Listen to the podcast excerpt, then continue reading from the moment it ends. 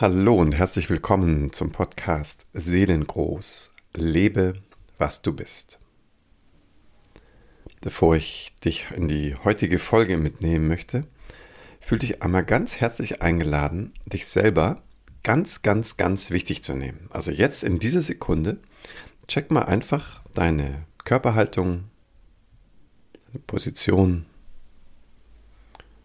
und einfach nur darauf bist du gerade in einer für dich angenehmen Lage? Oder zieht es doch irgendwo oder drückt? Lass es sich einfach nur bemerken, wie viel Achtsamkeit ist da für die Körperempfindung und wie viel Genuss jetzt in dieser Sekunde erlebt dein Körper, einfach weil er sich gerade so in der Position befindet, wie er es gerade tut. Also wenn es in der heutigen Folge um Genuss, um Achtsamkeit und um Lebensfreude geht, dann, dann kann ich dir versprechen, dass das eine ganz, wie ich denke, wesentliche ähm, Zutat, vielleicht aber auch Erinnerung ist, um eben auch in Phasen von Schwierigkeiten oder größeren Stromschnellen im Leben wenn, wenn ähm, herausfordernde Themen auftauchen, da eine, einen breiten Boden in sich zu haben. Mein Name ist Martin Böttcher und ich weiß aus meiner eigenen Entwicklungsreise, dass ich diesem Thema Lebensfreude viel, viel, viel zu wenig Aufmerksamkeit geschenkt habe. Ich glaube, dass das eine recht verbreitete das hatte ich gerade fast gesagt, Unsitte, aber das finde ich ein total blödes Wort. Aber ich sage es mal einfach, Gewohnheit ist, gerade wenn du eher so wie ich das auch früher gemacht habe, eher einen therapeutischen Weg gegangen bist oder gehst. Also das heißt, wo du ja merkst, du hast echte Themen und die ziehen, die ziehen Lebensenergie, da ist irgendwie viel Traurigkeit, Niedergeschlagenheit, Wut, whatever. So, und das bündelt, bündelt natürlich eine Menge Fokus, dann auch sozusagen in diesem Negativemotionsbereich. Und gerade wenn man sich sehr therapeutisch dann orientiert, und so habe ich das selber ja über Jahre gemacht, ist natürlich auch der Fokus immer in der Problemzone. Ne? Auch wenn es mit dem Wunsch der Problemlösung ähm, irgendwie motiviert ist, ähm, dreht sich halt häufig doch sehr, sehr viel um die Schwierigkeit. Und du weißt, Energie folgt der Aufmerksamkeit. Und wenn ich halt sehr, sehr viel Energie dort habe, wo es problematisch ist, dann ist halt auch die Problem, Bereichszone einfach sehr, sehr, sehr im Fokus, im Mittelpunkt und bekommt viel von unserer kostbaren Lebensenergie. So, und jetzt kommt ja noch on top die, man könnte sagen, äußere Situation dazu. Also wo ja ganz faktisch in vielen Lebensfeldern Umbrüche sind, Unklarheiten, Unsicherheiten und das ist ja wie nochmal sozusagen ein zusätzlicher Trigger, den wir so empfinden, als wenn sozusagen die äußeren Lebensbedingungen nochmal so wie so ein bisschen Holz ins Problemfeuer werfen. Und jetzt wird es erst recht herausfordernd, äh, mit dem eigenen Lebensgenuss, der eigenen Lebensfreude so in Kontakt zu sein, dass unser wirklich auch dieses tiefe Lebensgefühl auch dieses tiefe Ja zum Sein ähm, überhaupt schwingen, schwingen darf, schwingen kann.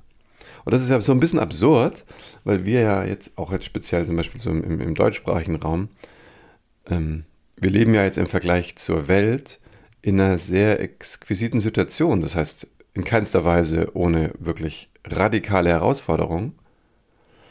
Aber gleichzeitig ähm, es ist ja immer noch eine eine, eine, eine Lebenssituation, wo wir jetzt zum Beispiel uns nicht ums Überleben im, im, im eigentlichen Sinne wirklich, wirklich kümmern müssen. So, ich habe mich vor kurzem mit einer Kollegin unterhalten, die sehr viel in der Welt herumgereist ist. Und ich habe sie, sie, mal so gefragt, ähm, wo sie denn die glücklichsten Menschen wahrgenommen hat. Das ist natürlich jetzt ganz subjektiv. Und sie hat tatsächlich äh, was gesagt, das hat mich jetzt nicht überrascht, ich habe das mal in der Doku gesehen, das Phänomen, ähm, und hat tatsächlich gesagt, dass sie in weiten Teilen Nepals unwahrscheinlich berührt war von der glücklichen Ausstrahlung der Menschen dort. Und ein wesentlicher Satz, der bei mir dann so hängen geblieben war in dem Gespräch, war so, weil die haben überhaupt nichts mehr zu verlieren. Also da ist die Armut zum Teil auch so groß. Und da ging es jetzt also nicht irgendwie um, die sind so glücklich, weil sie so viel äh, meditieren oder sich Buddha so nah fühlen oder so. Sondern nein, es waren so die ganz, die ganz realen, unwahrscheinlich armen Menschen, die dort mit einer unglaublichen Herzoffenheit wohl ich kann es wie gesagt nicht aus eigener Anschauung bestätigen, ich war nie dort, ähm, so leben und auch so Fremde begrüßen. So, und dieser Satz, die haben einfach auch kaum noch was zu verlieren, ähm, der ist bei mir ganz schön gelandet, weil ähm, ich so als auch als Messi-Typ, ich bin ja jemand, der nicht so ganz leicht Sachen wegschmeißt. ich habe immer das Gefühl, man muss ja ganz viel haben, damit alles irgendwie da ist, was man so braucht. Ähm, und das bindet natürlich auch eine ganze Menge, ich sage jetzt mal einfach Energie. So, und hier an der Stelle möchte ich eben den, den Rahmen ein bisschen öffnen und dich, dich wieder nach vorne holen und zu schauen, was ist es eigentlich, was bei dir ein Erleben von Genuss und Lebensfreude einlädt. Ist dir das zum Beispiel klar? Also hast du sofort deine Antwort? Ganz ehrlich, ich hätte die vor zehn Jahren, glaube ich, nicht gehabt. Wahrscheinlich hätte ich mich noch irgendwie auf Bewegung gerettet, weil ich habe ja eine sehr körperbewegte ähm, Historie, so auch mit meinem Sportstudium und äh, eben den vielfältigen Freizeitaktivitäten, die ich so mache. So, also von daher gibt es ein, ein Wissen, ah, okay, wenn ich dann irgendwie was Schönes in der Natur mache oder einfach mal laufen gehe oder den Körper ein bisschen fordere, dann stellt sich schon ein, ein positiveres Lebensgefühl ein. Kann eine große Rolle spielen, einfach auch für all die Menschen, überhaupt sich zu spüren. So, also dann, dann ist das ja nicht verkehrt, ist eine wunderbare Sache. Das ist sogar mehr als nicht verkehrt. so. Also das kann ja eine Antwort sein. So, jetzt guck mal, was, was ist denn eigentlich deine Antwort? Was ermöglicht dir wirklich das Bejahen von Genuss? Hast du Genussrituale? Also ich kenne einige Menschen, ähm, die zelebrieren wirklich diesen Morgenkaffee zum Beispiel auf eine ganz besondere Weise, wo man auch nicht stören sollte weil es ist sonst einfach nicht dasselbe. So, vielleicht gehörst du auch zu diesen Menschen, die ein Ritual haben, wo ganz viel äh, Genuss sich einstellt.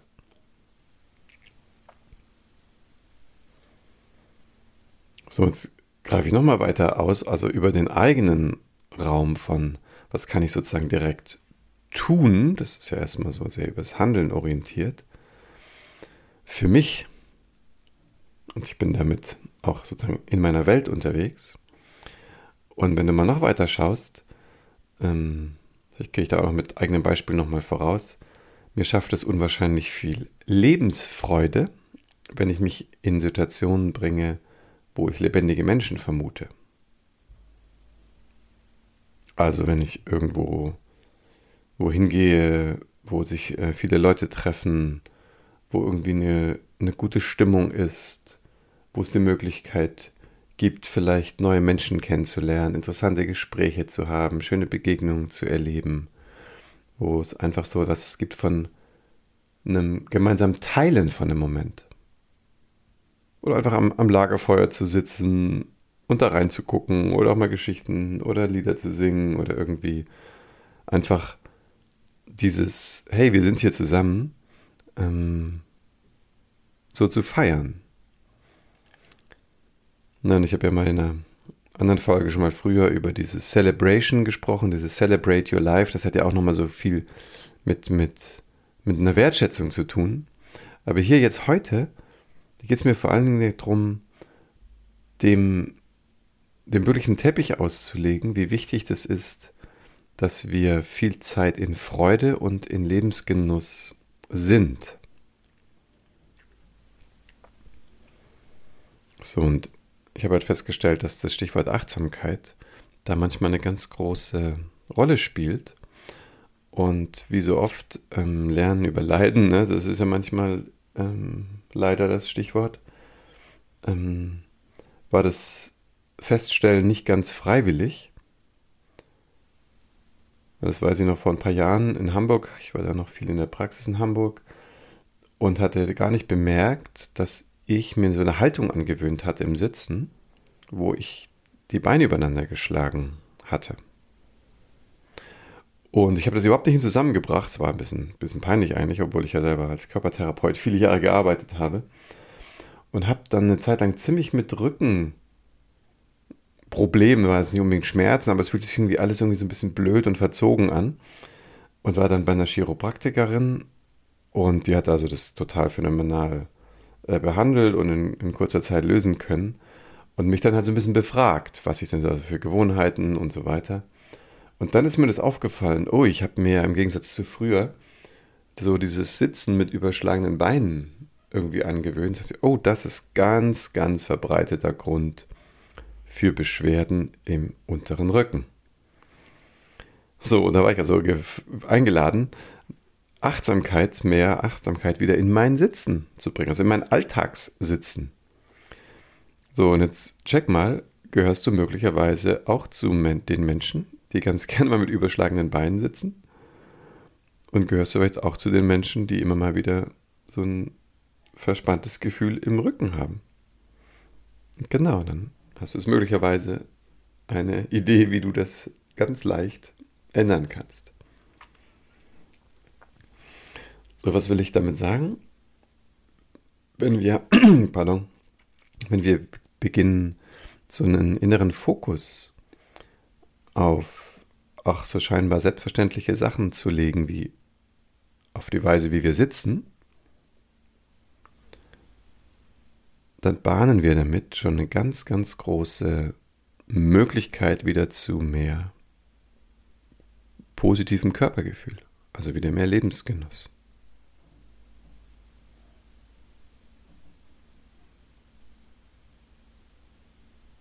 So, wenn du deine Achtsamkeit mal auf deinen Atem richtest.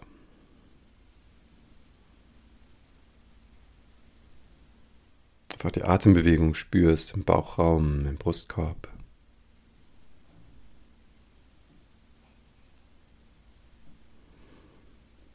Und bemerke mal, ob du sowas wie ein, ein Strömen erlebst, körperlich, oder ob sich vielleicht im besten Sinne sowas wie eine Dankbarkeit einstellt, dass es dich gerade atmet, genau wie mich.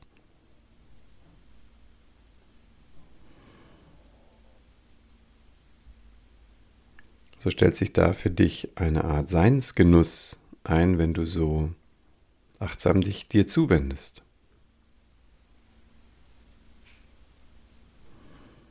So ein tieferes Einverständnis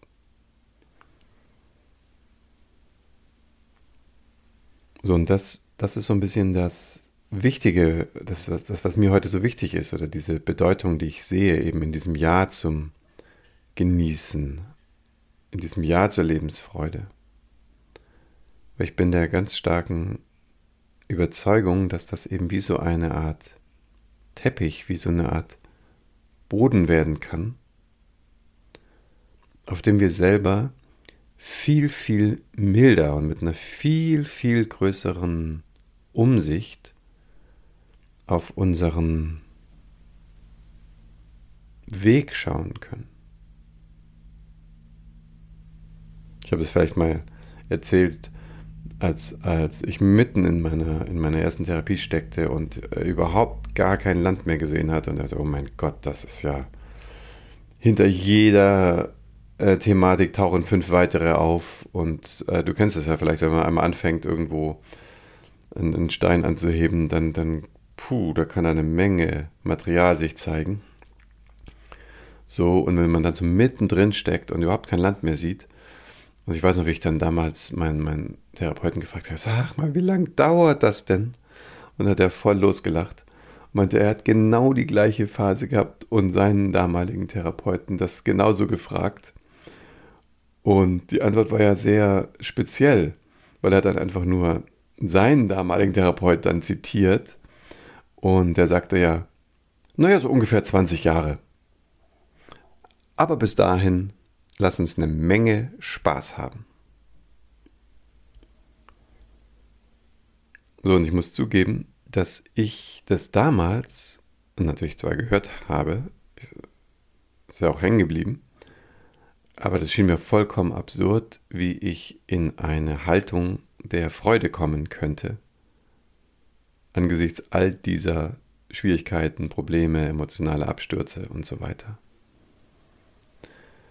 Und jetzt eigentlich, ähm, wo auch die großen Trigger meines Lebens, die triggern ja weiter. Also ich glaube, der Illusion braucht man nicht nachhängen dass man irgendwie, so wie ich früher gehofft habe, irgendwie so mal so komplett fertig ist und dann ähm, lebt man sozusagen in so einem ganz soliden, emotional stabilen Zustand von morgens bis abends und nichts hart an erster Kurve. Äh, das halte ich in der Zwischenzeit für ganz großen Quatsch. Aber was tatsächlich ja sehr anders ist, ist, dass eben ein Triggerpunkt nochmal an so eine Kurve bringt, aber eben nicht mehr aus der Kurve haut. So, das heißt, es gibt ja ganz, ganz viel Selbstliebe, Mitgefühl, Verständnis für die, für die eigenen schwierigen Bereiche. Und deswegen ist eigentlich jetzt erst, also nach dieser ganzen Zeit, ähm, dieses Thema Freude nochmal so ganz anders in den Blick gerückt. Und ich hätte mir gewünscht, dass ich damals so schlau gewesen wäre, da nochmal ein bisschen aktiver danach zu fragen oder eben auch zu überlegen, wie kann ich denn etwas proaktiv mehr Genuss und Freude reinholen in mein Leben? Also genau das, was ich jetzt heute mit dieser Folge tue. Und wenn du jetzt zu den Menschen gehörst, die da eher das Gefühl haben, sie sind da ein bisschen ähm, in der Mangelzone, ja, dann nimm das wirklich zum Anlass. Also sprech auch mit Menschen darüber. Hat, hat, fällt mir wieder ein, jetzt ein kurzes Gespräch ähm, auf so einer Veranstaltung, wo eine, eine Frau durch, durch verschiedene Länder gereist ist, ähm, aber jetzt immer, um länger dort zu leben und immer mit dieser Frage, wie erfahre ich eigentlich, was mich froh und glücklich macht? Also was ist es eigentlich? Was sind deine Kriterien, um dich zufrieden zu fühlen? Das ist ja von Mensch zu Mensch sehr verschieden. Also zum Beispiel gerade wenn du zu den Celebratoren gehörst, du kennst vielleicht diese, diese grobe Einteilung aus dem Dragon Dreaming, was ja so eine Art ähm, Visionskuchen äh, ist. Ne? In zu welcher äh, Richtung gehörst du? Bist du eher jemand, der, der gerne äh, Visionen pflegt? Bist du jemand, der lieber plant? Bist du eher sehr umsetzungsstark und kannst die Dinge machen und anpacken? Oder gehörst du eher zu denen, die gut wertschätzen können, die das Potenzial erkennen von etwas, die das auch zelebrieren, die auch eine Atmosphäre schaffen, in dem das ganze Geschaffte dann eben auch äh, zum Blühen kommt? So, also es sind ja so ganz unterschiedliche Momente, die, die mit einer großen Lebenszufriedenheit und Freude ausgefüllt sind. So, und was, was ist das bei dir? Also was verschafft dir wirklichen Genuss? Und bist du achtsam damit? So, mit der Lebensfreude das Gleiche. Weißt du von dir, was es fördert, dass du ein freudvolles Lebensgefühl empfindest? Und wenn du es weißt, bist du mit diesen Dingen, bist du damit achtsam, bist du damit umsichtig. Das heißt also, lädst du das auch ein in dein Leben? Machst du dann das zum Beispiel oder lässt anderes? So, und jetzt heute will ich jetzt nicht auf diese Schicht des, ah, ich weiß, ich sollte und man müsste und dieses ganze sollte, müsste, Konjunktiv, da will ich jetzt heute gar nicht eingehen, aber nur als, als um das einmal benannt zu haben.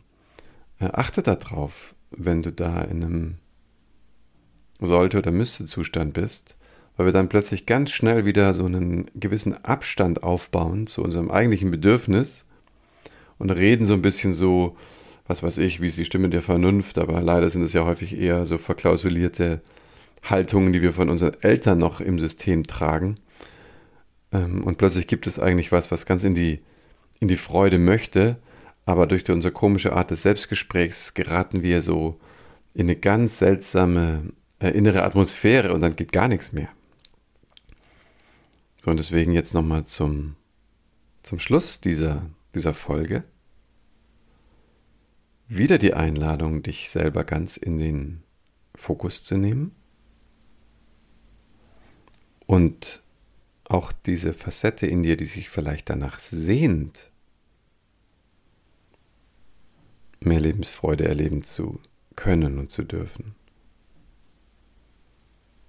Die Seite deines Wesens, die sich nach Genuss sehnt, die sich mal wieder wohlfühlen möchte in den Armen eines lieben Menschen zum Beispiel oder was immer es ist,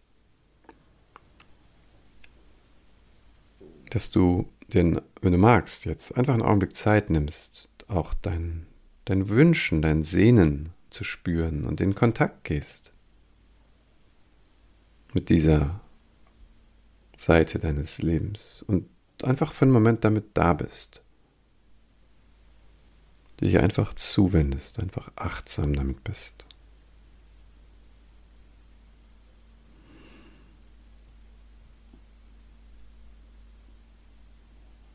Und was passiert jetzt mit deiner Atmung? Ja, genau. Und wenn du, so wie ich, zu den Menschen gehörst, die ein eher strenges inneres Selbstgespräch haben, dann ist es aus meiner Sicht ganz wichtig, das eine Zeit lang zu üben, bis du so ein, ein wohlwollenderes Selbstgespräch für dich gefunden hast.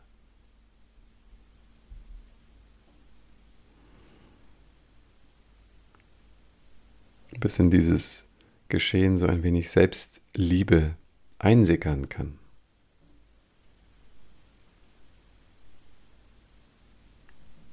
Und dann kann es auch mal ein ganz, ganz, ganz traumhafter, genussreicher Lebensmoment sein, einfach da zu sein.